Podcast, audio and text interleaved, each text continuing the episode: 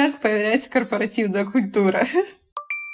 После увольнения 2 людей вы поняли, что все нормально, и вы готовы расширяться. Алсу работает донатером. И кажется, что у меня уже достаточно опыта для того, чтобы доверять своему внутреннему голосу. Сказала я, который до сих пор не решил ничего. Черт подери, простите за эту фразу. Привет, с вами на связи подкаст 2 миллиона в месяц через год. Неужели это реально?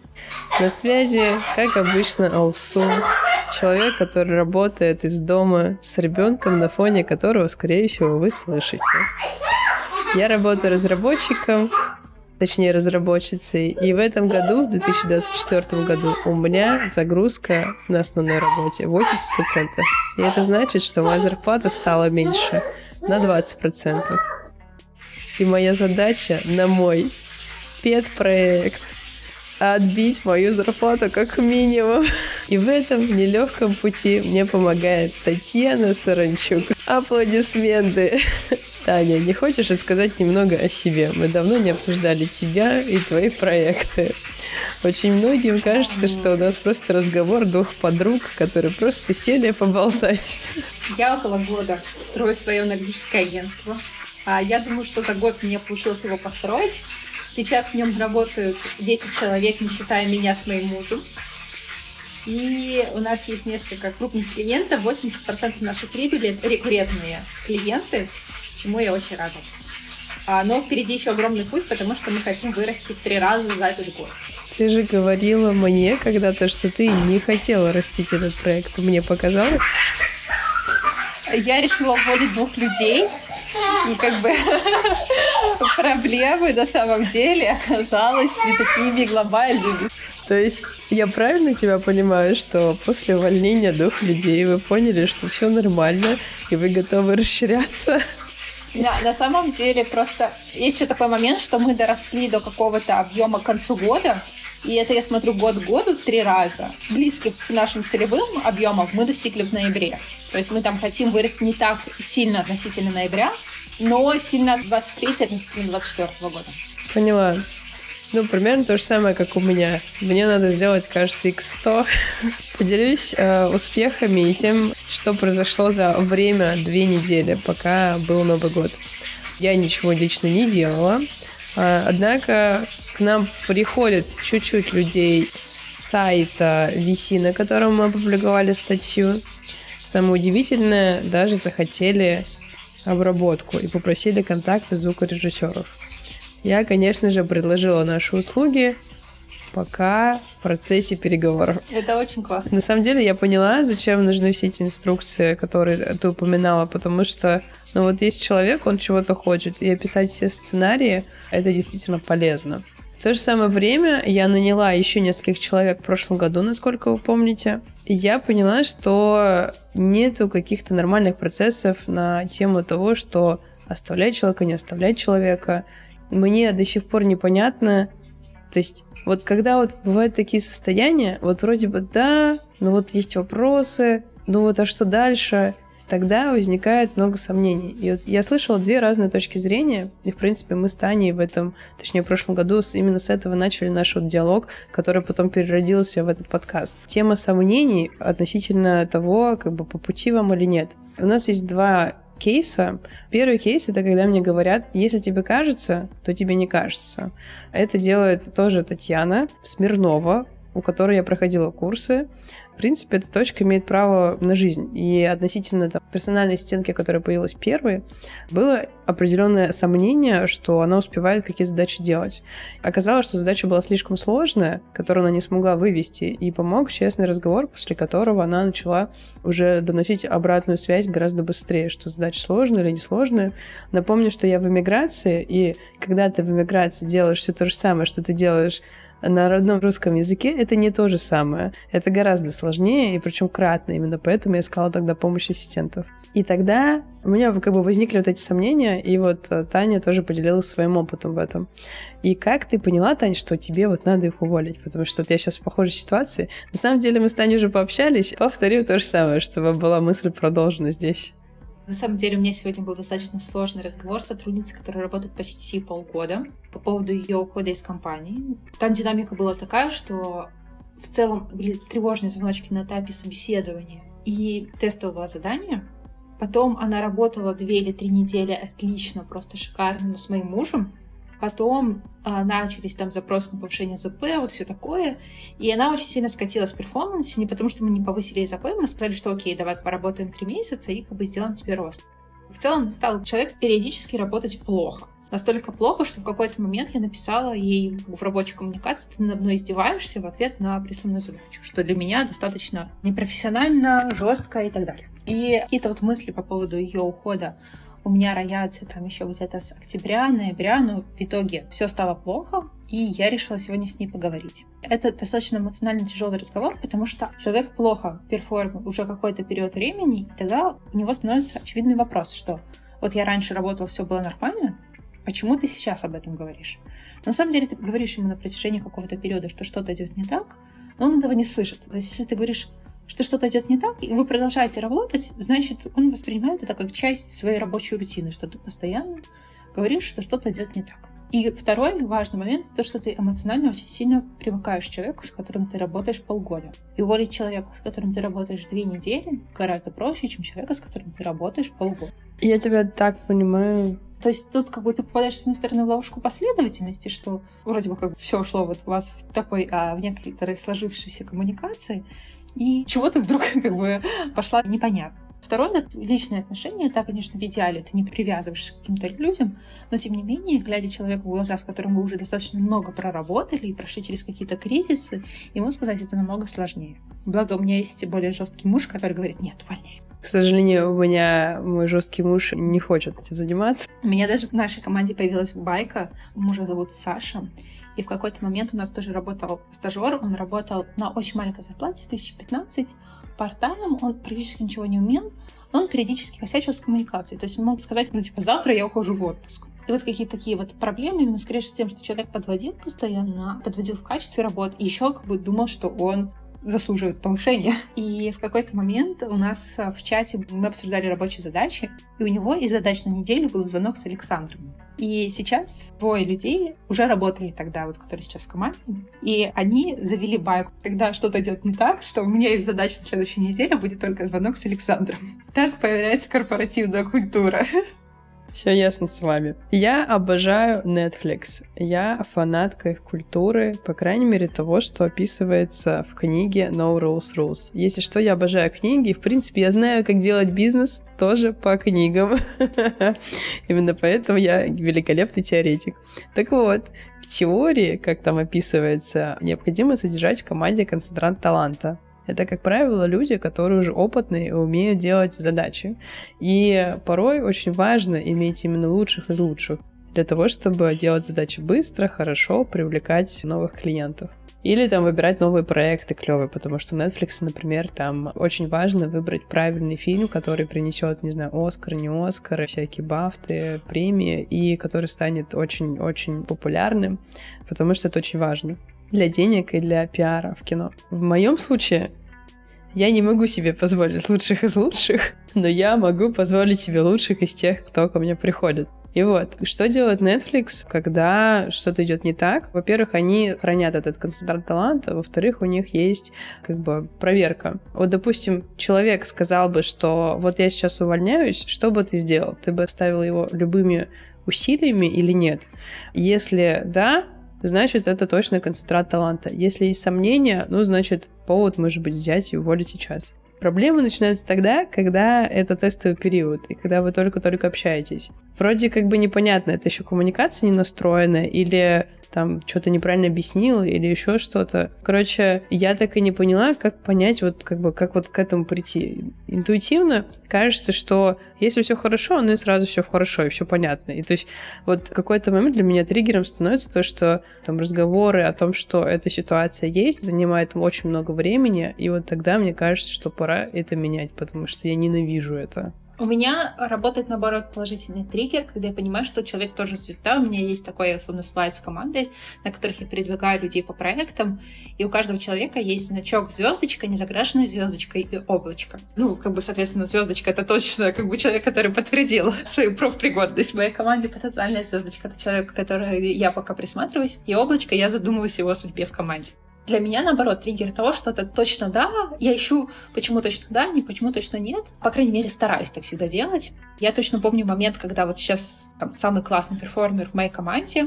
Удивительно, это был самый старый человек в моей команде в плане того, сколько он уже проработал в моей команде. Когда он приходил, она была не единственной, но она единственная, кто остался с тех пор. И у нас было какое-то сложное обсуждение с клиентом финансовой модели, такое, где нужно было не только финансовую модель подкрутить, но и очень сложные формулы придумать.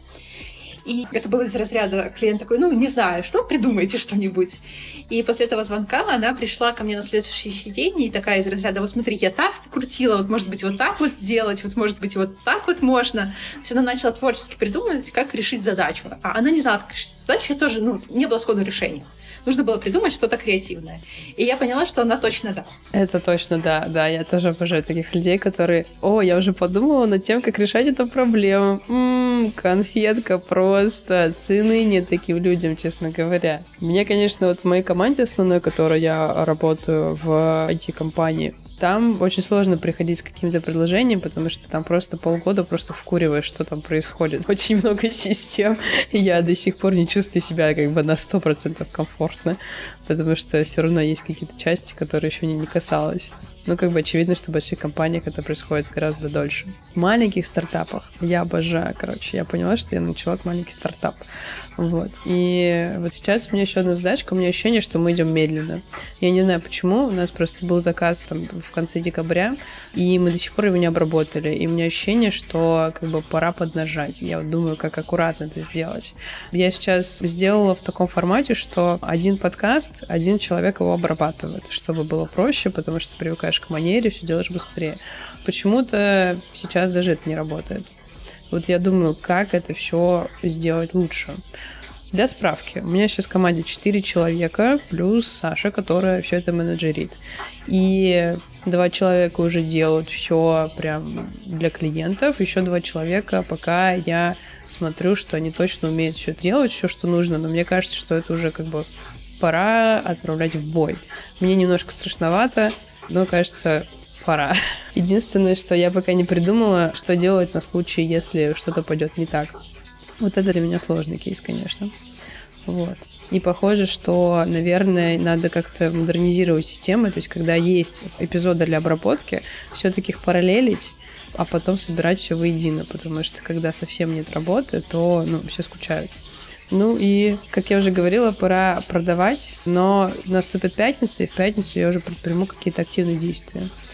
Поскольку сейчас Новый год идет, то я сделала нетривиальную вещь. Я расписала свое расписание, и, вы знаете, у мамы, работающей, обычно нет времени, оказывается, и поэтому я сильно не досыпала. Я решила, что я все переношу на пятницу, и это будет 8 часов времени, когда я буду действительно все это делать и решать. И быть счастливой, и быть выспавшейся. Взамен я имею незаработанные деньги, которые теперь меня жгут. Первый момент, то, что незаработанные деньги будут у тебя всегда. Насчет команды я бы рекомендовала все шаги и расписала бы целевое время по этим шагам. То есть у меня вот есть такая таблица с планированием работы команды, на самом деле очень примитивная, где у меня есть человек, проект, что он делал, когда и сколько часов у него ушло на это. Тогда, условно, я могу отфильтровать один проект и посмотреть плюс-минус, как разные сотрудники работают. Тебе это намного проще, потому что у тебя вместо проекта будут типовые задачи. И ты сможешь увидеть, что там обработка подкаста 1 часа у Ивана занимает 5 часов, а у Александра занимает 2 часа. И сделать какие-то выводы. Ну, то есть у тебя будет тип задачи, сотрудник, когда он это делал, привязка к заказчику или к проекту, и сколько часов это заняло. И тогда ты будешь фильтровать по похожим задачам и понимать вообще, как бы, а что происходит, и видеть, сделал человек это, либо не сделал. Короче, обычно я смотрю по тому, сколько часов занимает обработка одного эпизода. И у кого-то она занимает сильно меньше, потому что люди очень опытные, но при этом необходима отслушка материала и указания по конкретным тайм-кодам. Я сама лично не люблю тайм-коды, я стараюсь как-то научить людей, чтобы они работали без этого уже, то есть как-то на пальцах, чтобы была притирка условно там, по пониманию. А есть люди, которые, как оказалось, не умеют, например, сводить. Сводить, я имею в виду, когда ты вырезаешь кусочек эпизода, то потом тебе нужно, чтобы там левый и правый кусочек сшились аккуратно, и не было слышно этой сшивки. Извини, пожалуйста, как бы у тебя есть понятная бизнес-модель, где у тебя стоит подкаст X рублей, у тебя себестоимость обработки подкаста должна быть X делить на 5. Все. Если у кого-то это получается слишком быстрее, или он не умеет что-то сводить, Алсу работает донатером. Смешно. В целом, так оно и есть пока что. Вот, поэтому меня вызывает эта ситуация много сомнений, потому что то ли я что-то сделала не так, потому что просто человек пришел с опытом своего подкаста, у которого 50 плюс эпизодов. И как бы мне очень сложно было поверить в то, что это, в принципе, возможно, потому что я после 3 эпизодов уже начала делать быстро, то есть тратить меньше 10 часов на один эпизод. То есть 10 часов для меня это был какой-то такой предел. Вот, оказалось, что это не предел, вот, ну, тут я могу просто, может, что-то не знать, может, какие-то действия не делаю, вот, то есть в целом, там, финальный результат меня устраивает, но там бизнес-модель не сходится тут, конечно. Опять вопрос, почему тебя это волнует? Смотри, вообще, как бы, зачем тебе этих людей брать себе в штат? Ты можешь платить им просто за результат, потому что у тебя достаточно понятная штука.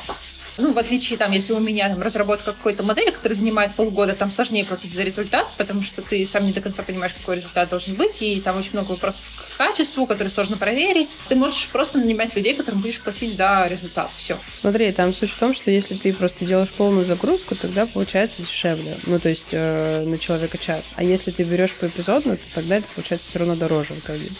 Вот, и так можно делать, просто суть в том, что кто-то умеет делать обработку звука, кто-то не умеет, и просто, наверное, ситуация такая, что я не ожидала, что люди придут такие опытные, они пришли, и не брать их глупо. И когда они уже у тебя в команде, логично, что у тебя уже другие ориентиры. Вот, и поэтому как-то сложно. Поэтому мне ощущение, как будто бы проще действительно облегчиться и пойти дальше уже действительно как бы нормально, спокойно загрузку считать, которая сейчас есть, и понимать, сколько еще нужно там подкастов найти. Так ты можешь их очень хорошо дискриминировать. Тех, кто быстро работает, остается в штате. Тот, кто медленно работает, уходит на проектную занятость и с оплатой за результат. Ну, в принципе, как вариант, да. Просто, ну, еще раз повторю, кто-то что-то умеет, а кто-то чего-то не умеет, потому что есть смысловой монтаж, есть обработка звука. Вот, и кто-то делает хорошо смысловой, а кто-то обработку звука. И то есть одних надо одному учить, других другому. Вот, я пока что сделала так, что там один человек там, делает смысловой монтаж, передает, и другой делает там обработку звука. Ну, типа, тоже как вариант, марно все равно получается достаточно много. Ну, то есть я пока смотрю, жду, что получается. Окей. Изначальная схема была такая, что это все эксперименты. Главное, чтобы эксперимент окупался. Это основная цель. И пока моя задача отстроить процессы. Просто когда приходят разные люди, я не понимаю, то есть это то или не то. Вот. И кажется, что у меня уже достаточно опыта для того, чтобы доверять своему внутреннему голосу. Сказала я, который до сих пор не решил ничего. Нет, на самом деле, как бы все уже понятно, все уже вроде работает, все хорошо. Вот, наверное, просто сейчас пора двигаться дальше и просто делать то, что делается. Вот. Какой ты вывод для себя делаешь? С чем ты сегодня уходишь? Давай сделаем просто нашу длинную дискуссию, что-то осязаемое для людей, которые не настолько погружены в контекст. Надо еще раз посчитать стоимость каждого эпизода. Надо посмотреть еще прогресс и по прогрессу принять решение.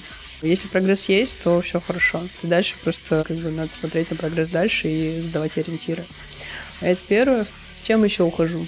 Я действительно заведу общую табличку с общим треком времени. У нас уже есть похожая. Нужно просто ее как бы пойти в массы и показать ее всем, чтобы было все прозрачно и понятно. Тогда ни у кого не будет возникать никаких вопросов абсолютно.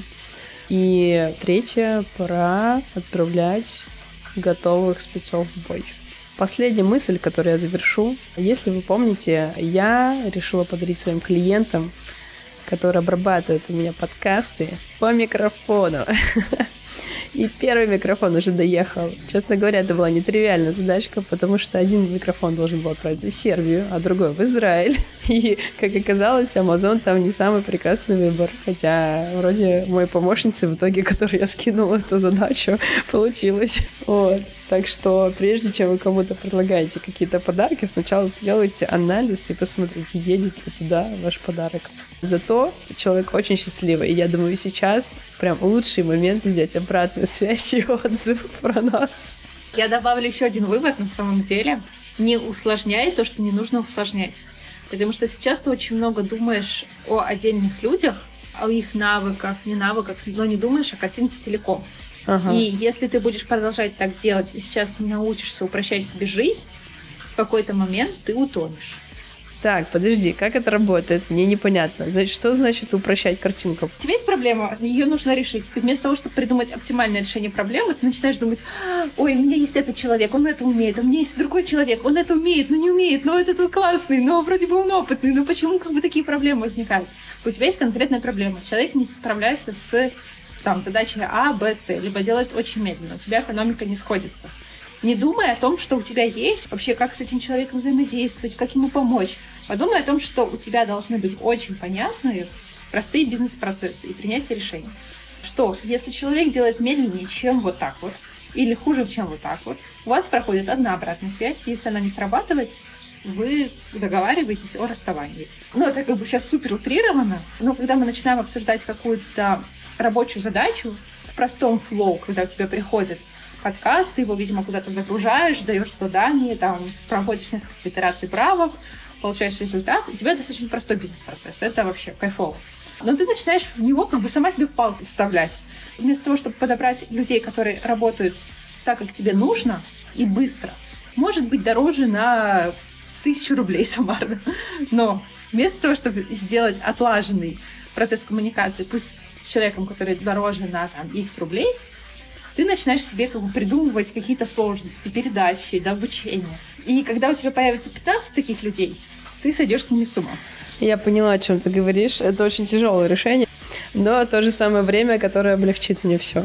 Ну, у тебя должен быть понятный процесс обработки подкаста. Если ты его сейчас для себя не настроишь, ты начнешь потом вот эти компромиссы тянуть за собой в более масштабный бизнес. И потом, чтобы их исправить, тебе придется за много денег нанимать меня и мою команду.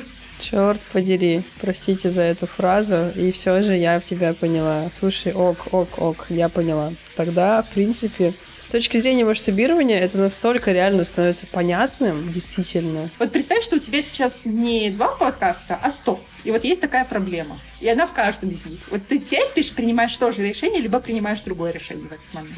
Да, действительно, мне нужно сильно все упростить. Через неделю вы узнаете, чем все закончилось или не закончилось. Если не закончилось, то Таня, наверное, меня бросит и скажет: пока, ты не хочешь делать бизнес. В любом случае, это было очень полезно, как минимум, для меня. Видимо, я очень часто, правда, загоняюсь на тему мелочей, и мне надо взять картинку немножко уменьшить, чтобы посмотреть со стороны. Спасибо, Тань, тебе за это. Спасибо, слушатели, если вы слушаете этот подкаст. Никто, кстати говоря, не отметился в нашем чате и не захотел участвовать с нами в подкасте. Ну и ладно, нам и так хорошо. Но мы вас все равно любим, не переживайте. Вот. И разговор 2 подруг подходит к концу. Да, Тань? Да. На этом все. Спасибо большое. На связи. Всем хорошего. Спасибо всем. Рабочего всего. Пока-пока. Пока-пока.